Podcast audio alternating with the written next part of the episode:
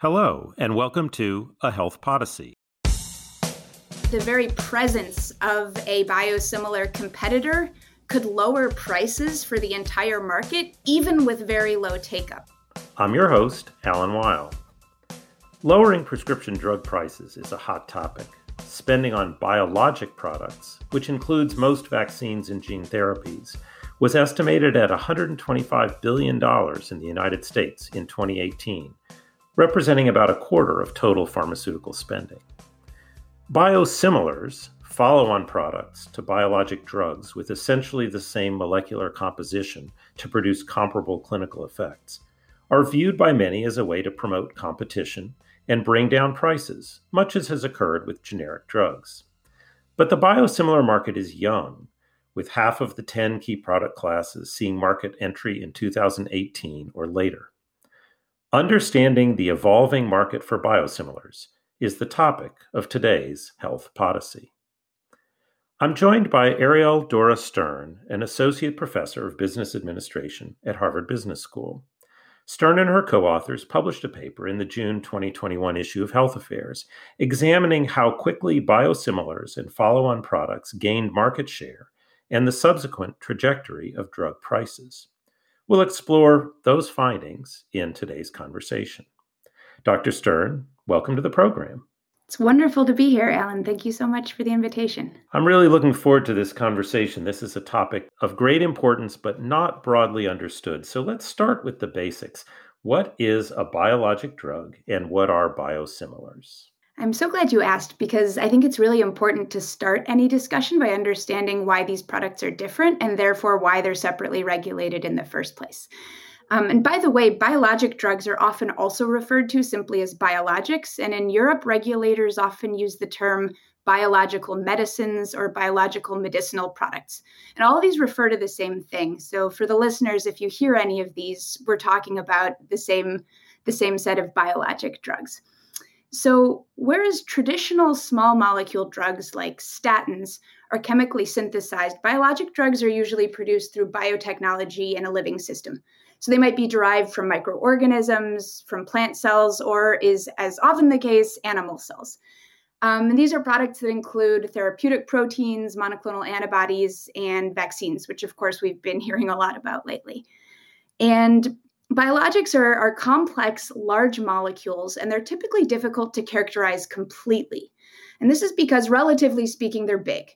Um, whereas a traditional so called small molecule drug typically has a molecular weight of just a few hundred daltons, and that's just the way that chemists measure the size of molecules.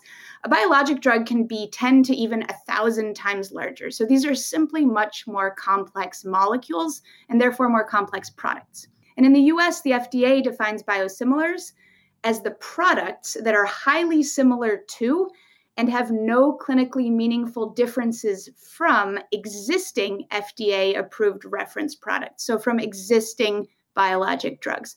For simplicity, Alan, um, we can think about biosimilars as an analog to generic drugs, which are just follow on products in the small molecule drug setting.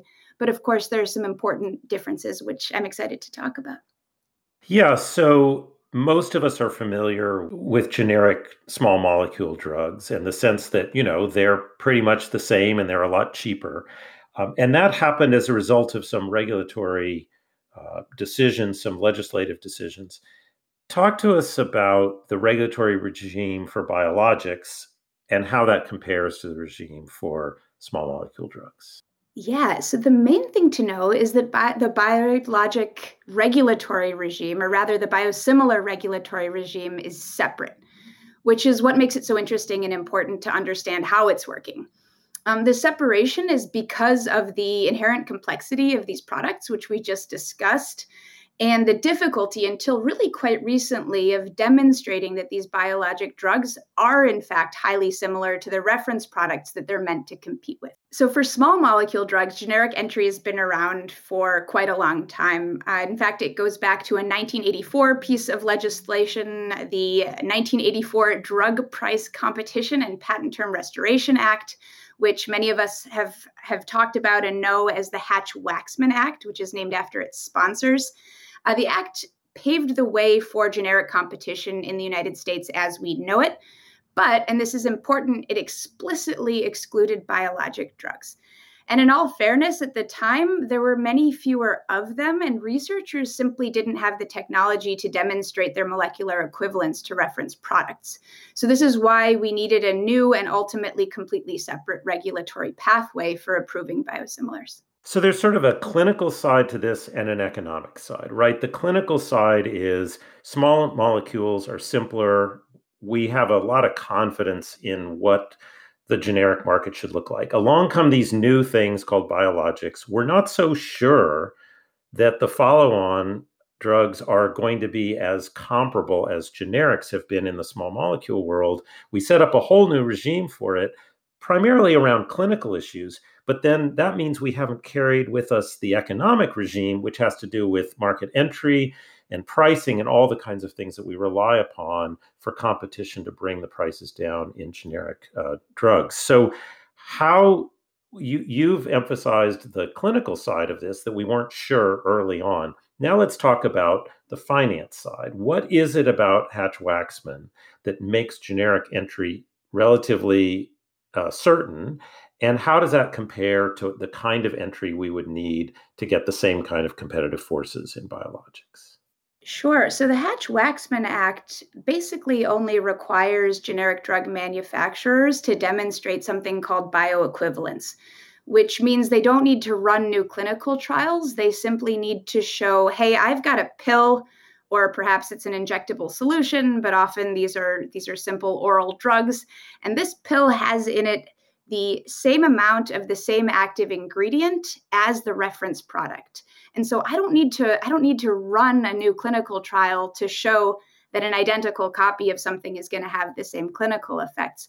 Um, with biosimilars, and especially very on very early on in the launch of biosimilar products, there was a lot of uncertainty about how these products would actually work in practice. And especially with extremely large therapeutic proteins, even very small molecular differences that would be hard to detect could, in theory, have an impact on the clinical either safety or effectiveness of a drug. And so there was a big push early on to make sure that these drugs were tested in clinical trials to show that they were just as safe and effective as their reference products.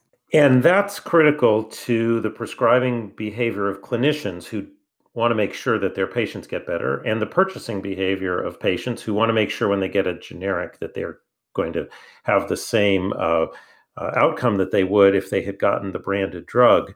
So, what are the commonalities and differences in how markets get disrupted by biosimilars relative to how they get disrupted by generics? Yeah, it's a wonderful question. And actually, from a competition economics perspective, the argument ultimately for biosimilars is actually comparable.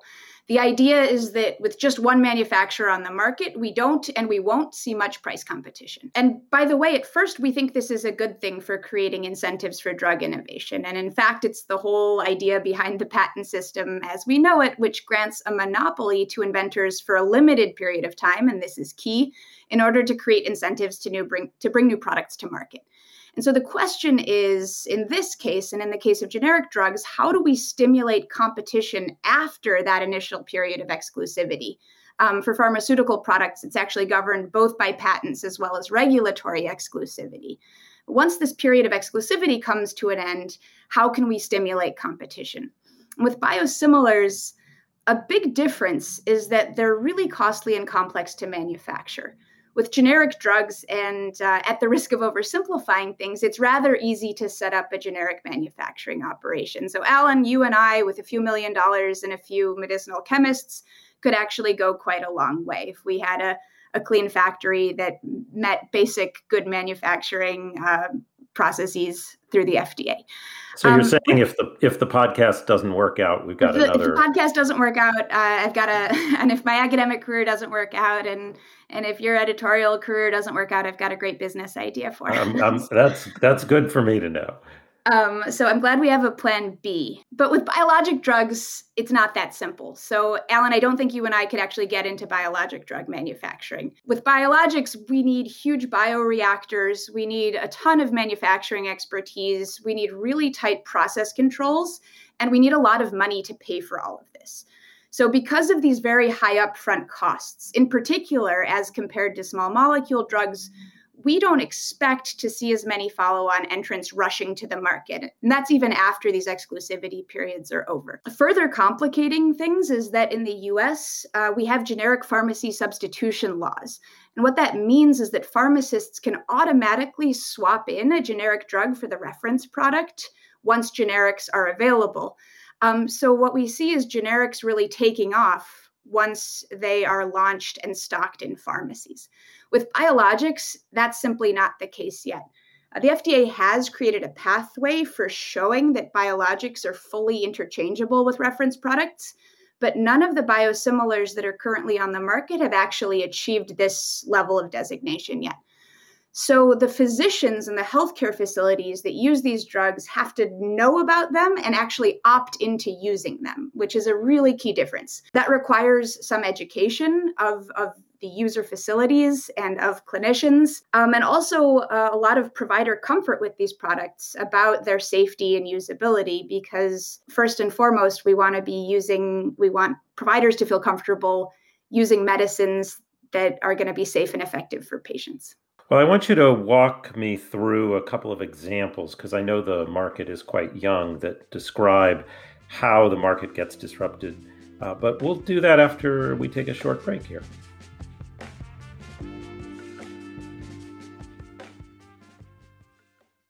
The innovative online Master of Science in Health Policy and Law from UCSF and UC Law San Francisco merges study in health policy and law and makes it possible for you to work while pursuing your degree. Even better, you'll be able to employ your new knowledge to your career in real time. Prepare to lead the future of health. Apply by the March 31st priority deadline to join the fall 2024 class. Learn more at uclawsf.edu forward slash HPL. The Rural Health Research Gateway is your preeminent resource for free, timely, and relevant rural health research funded by the Federal Office of Rural Health Policy. Visit Gateway at ruralhealthresearch.org and subscribe to Gateway's research alerts to be notified whenever new rural health research is published. Follow Gateway on Twitter and Facebook at RHR Gateway for key research findings. This message was paid for by the Rural Health Research Gateway at the University of North Dakota School of Medicine and Health Sciences.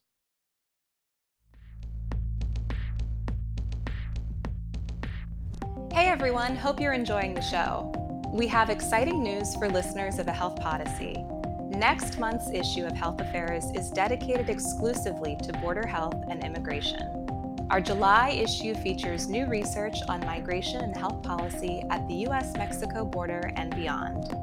You can pre order your copy now at healthaffairs.org or click the link in the show notes. And we're back. I'm speaking with Dr. Ariel Stern about the market for biologics and biosimilars. Before the break, you were describing the many steps required to disrupt the biologic market and how it's more complex than the generic market for small molecule drugs. Uh, in your paper, you show the data of how markets transform for different drugs. And as we noted at the outset, th- there's not a lot of experience here. This is a young market with a limited number of classes. Now, I know every drug's different, but can you give me an example of a place where the disruption was sort of like what we would hope to see with generics, um, and maybe one where it didn't work out that way, and to the extent possible, uh, help us understand why the two stories are different? Sure. So I will tell you, I guess, a tale of two biosimilars. Um, and these are actually products that are in our new health affairs study as well. Um, one is infliximab, which is one of the first biosimilars approved in the United States, and it's a drug that's used for rheumatoid arthritis patients. If you look a few months out, say five months after the first product was launched, biosimilars in the infliximab market only made up about 1% of the total drugs used in the United States. In fact, it was a bit less than 1%. On the other hand, we can look at a more recent biosimilar entrant like bevacizumab, which is a monoclonal antibody that's used in treating various cancers. And in that case, after just five months, the biosimilar accounted for 15% of the US market by volume. And this drug only launched recently. So in our study, we could actually only observe the first five months of its use. Um, but this is already a, a massive 15 fold difference in, in the rate of adoption of these two products. So, what's going on here? Well, we think that one of the reasons for this is simply that information about these products is more widespread than it used to be, and early data have been quite reassuring. We spoke earlier about early concerns about drug safety and drug effectiveness and the need for clinical trials because of that. You know, whereas a decade ago, some parties were really worried about the safety and efficacy of biosimilars, we now have about 15 years worth of data from Europe and about five years worth of data from the US experience with these drugs. And the accumulation of evidence has really demonstrated that they're safe and they work well in patients, which is what we care most about. So that's one thing. Um, and then, of course, you know, I would be remiss if I didn't mention the business case for these products. The, the products paying for these drugs also care a lot about cost savings. Bevacizumab is a drug that payers and uh, therefore, by the way, taxpayers spend billions of dollars on every year. And if there's an alternative that costs even just a bit less, this can be really compelling. Um, just by way of example, just 10% cost savings on something that a health insurer is spending $100 million per year on seems like a really attractive proposition. And one thing that we do in the study is we look a bit more closely at the different types of payers, and we see a lot of heterogeneity in biosimilar take up. To me, among other things, this suggests that there may be room for more education, room for targeted marketing, uh, and of course room for for public policies that actually encourage their use. Because these take up even though take up rates differ on average across products they also differ within products by who's paying for them. And so this is something i'd, I'd really I, I look forward to learning more about. Partly you describe a story of a relatively new area where clinicians and patients may just be hesitant waiting for the data. But there is as you noted a public policy story here as well. Now what we're looking for here, I assume, is a large enough market share for the entrant to not only offer uh, a lower price by that entrant, but also to force the reference drug to lower its price to retain its market share, right? So you've got a hydraulic here where the the more leverage I offer as the entrant, the more the the original market entrant says, wait a minute, uh, if I'm going to keep my share, I, I've got to match that price or come toward it. What do we know about those two elements, the, the, the market share as well as the pricing behavior of the original product? Yeah, it's a wonderful question, Alan. And there's actually uh, there's a fact lurking in there that's a little bit counterintuitive, which is simply that the very presence of a biosimilar competitor could lower prices for the entire market, even with very low take up.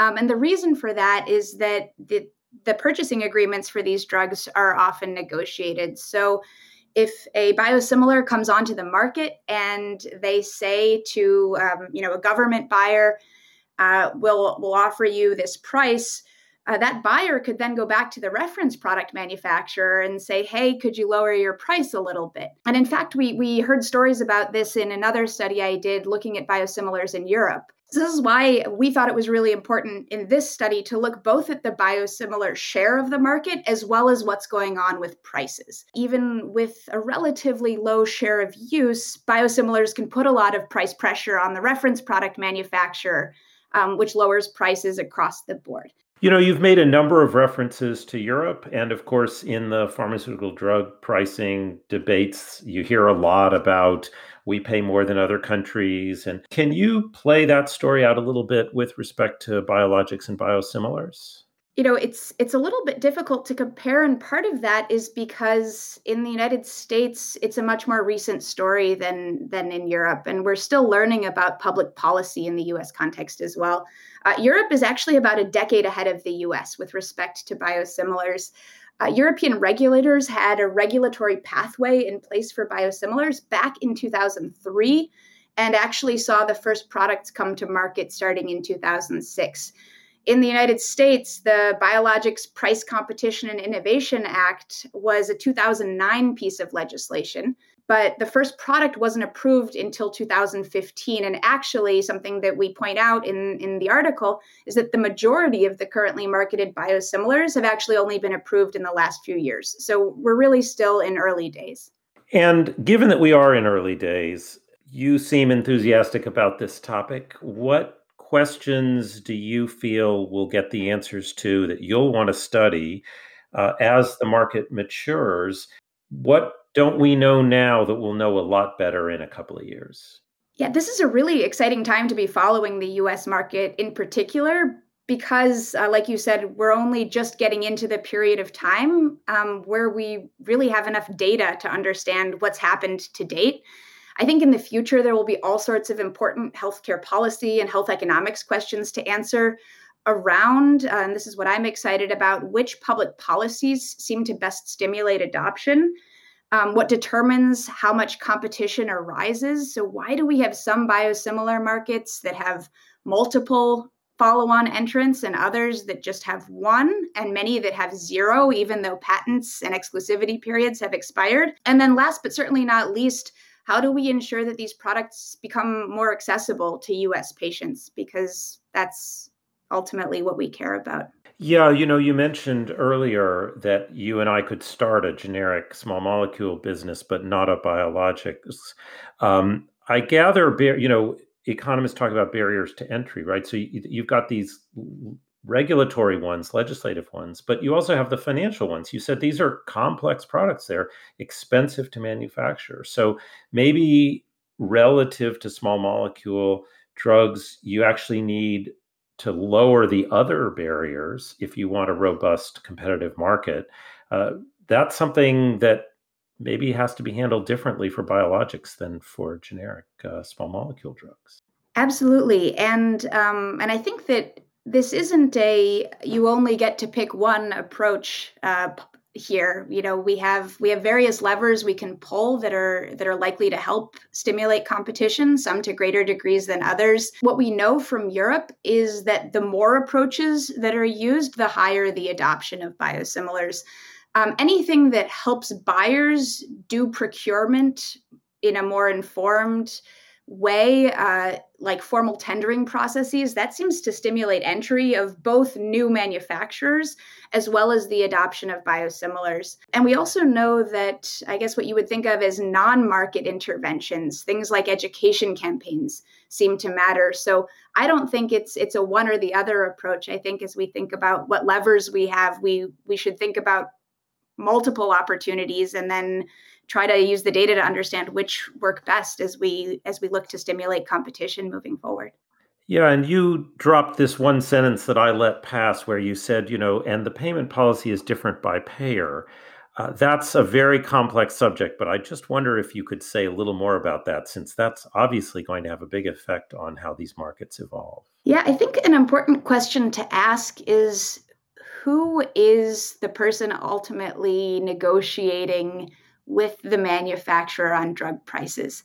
Um, you know, if, if a hospital is procuring drugs and then billing an insurance company, that's slightly different than if the insurer is directly negotiating with the manufacturer, or as is often the case in the United States, if there's a pharmacy benefits manager as an intermediary. And something that we're hoping to do in follow on work is actually look very closely at how that procurement is being done and by whom, and try to understand how these different incentives might matter. Um, for example, a hospital that's going to get the same amount of reimbursement from an insurer, no matter what, for treating a certain cancer, will have a much stronger incentive to pay less for the cancer drug than if they were to pass through the costs of that cancer drug to the insurer. So, um, so you know, questions like this, I think, are going to be really important to think through as we try to understand these differences across different types of, of buyers and buyer organizations in their either reluctance or enthusiasm for adopting biosimilars. Well, there's definitely more to study as this market evolves, and I'm looking forward to your work uh, over the years. I want to close by just asking a question about your own career. You have a PhD from the Harvard Kennedy School, uh, as do I, although mine's a master's. I don't have a PhD. Um, and you're an associate professor in a business school. A lot of health services research is done by economists and clinicians in medical schools and schools of public health. I just wonder if, given the combination of your training and where you sit now in a business school, if you have any reflections on how that affects the approach you take to your research. Yeah, I think this interdisciplinary approach it really affects everything and every project I do. Um, I loved as a doctoral student basically asking applied health economics questions at a policy school because it forces you to be aware of the context of your research and all the external factors beyond the simple economics that shape what happens in the real world. I would say, in many respects, coming to a business school was an easy transition in that way because it's just another setting where context is deeply important. Um, and and frankly, where practically relevant research is valued. Uh, that said, of course, I think a lot more and talk a lot more about public policy and health policy in particular than many of my management scholar colleagues. But this perspective of, of always being a bit of an outsider and perhaps an interdisciplinary outsider is a fun one. And it's one, it's a role I've enjoyed uh, over recent years. Well, uh, thank you for your paper and describing it and this very complex market. I look forward, as I said, to seeing your research uh, in future years, uh, knowing of your background and knowing that this is a topic that's going to evolve. Uh, Dr. Stern, thank you so much for joining me today on A Health Podyssey. Thank you so much, Alan. It's been a real pleasure. Thanks for listening. If you enjoyed today's episode, I hope you'll tell a friend about A Health Podyssey. Health Podyssey is produced by Health Affairs, the leading journal for health policy research. The team behind the show includes Patty Sweet, Jeff Byers, Julia Vivolo, Sarah Kolk, and Sue Ducat. Like the show? Subscribe to a Health Podyssey on Apple Podcast, Spotify, Stitcher, Google, or wherever you listen to your favorite podcasts. Thanks for listening and have a great morning, day, or evening.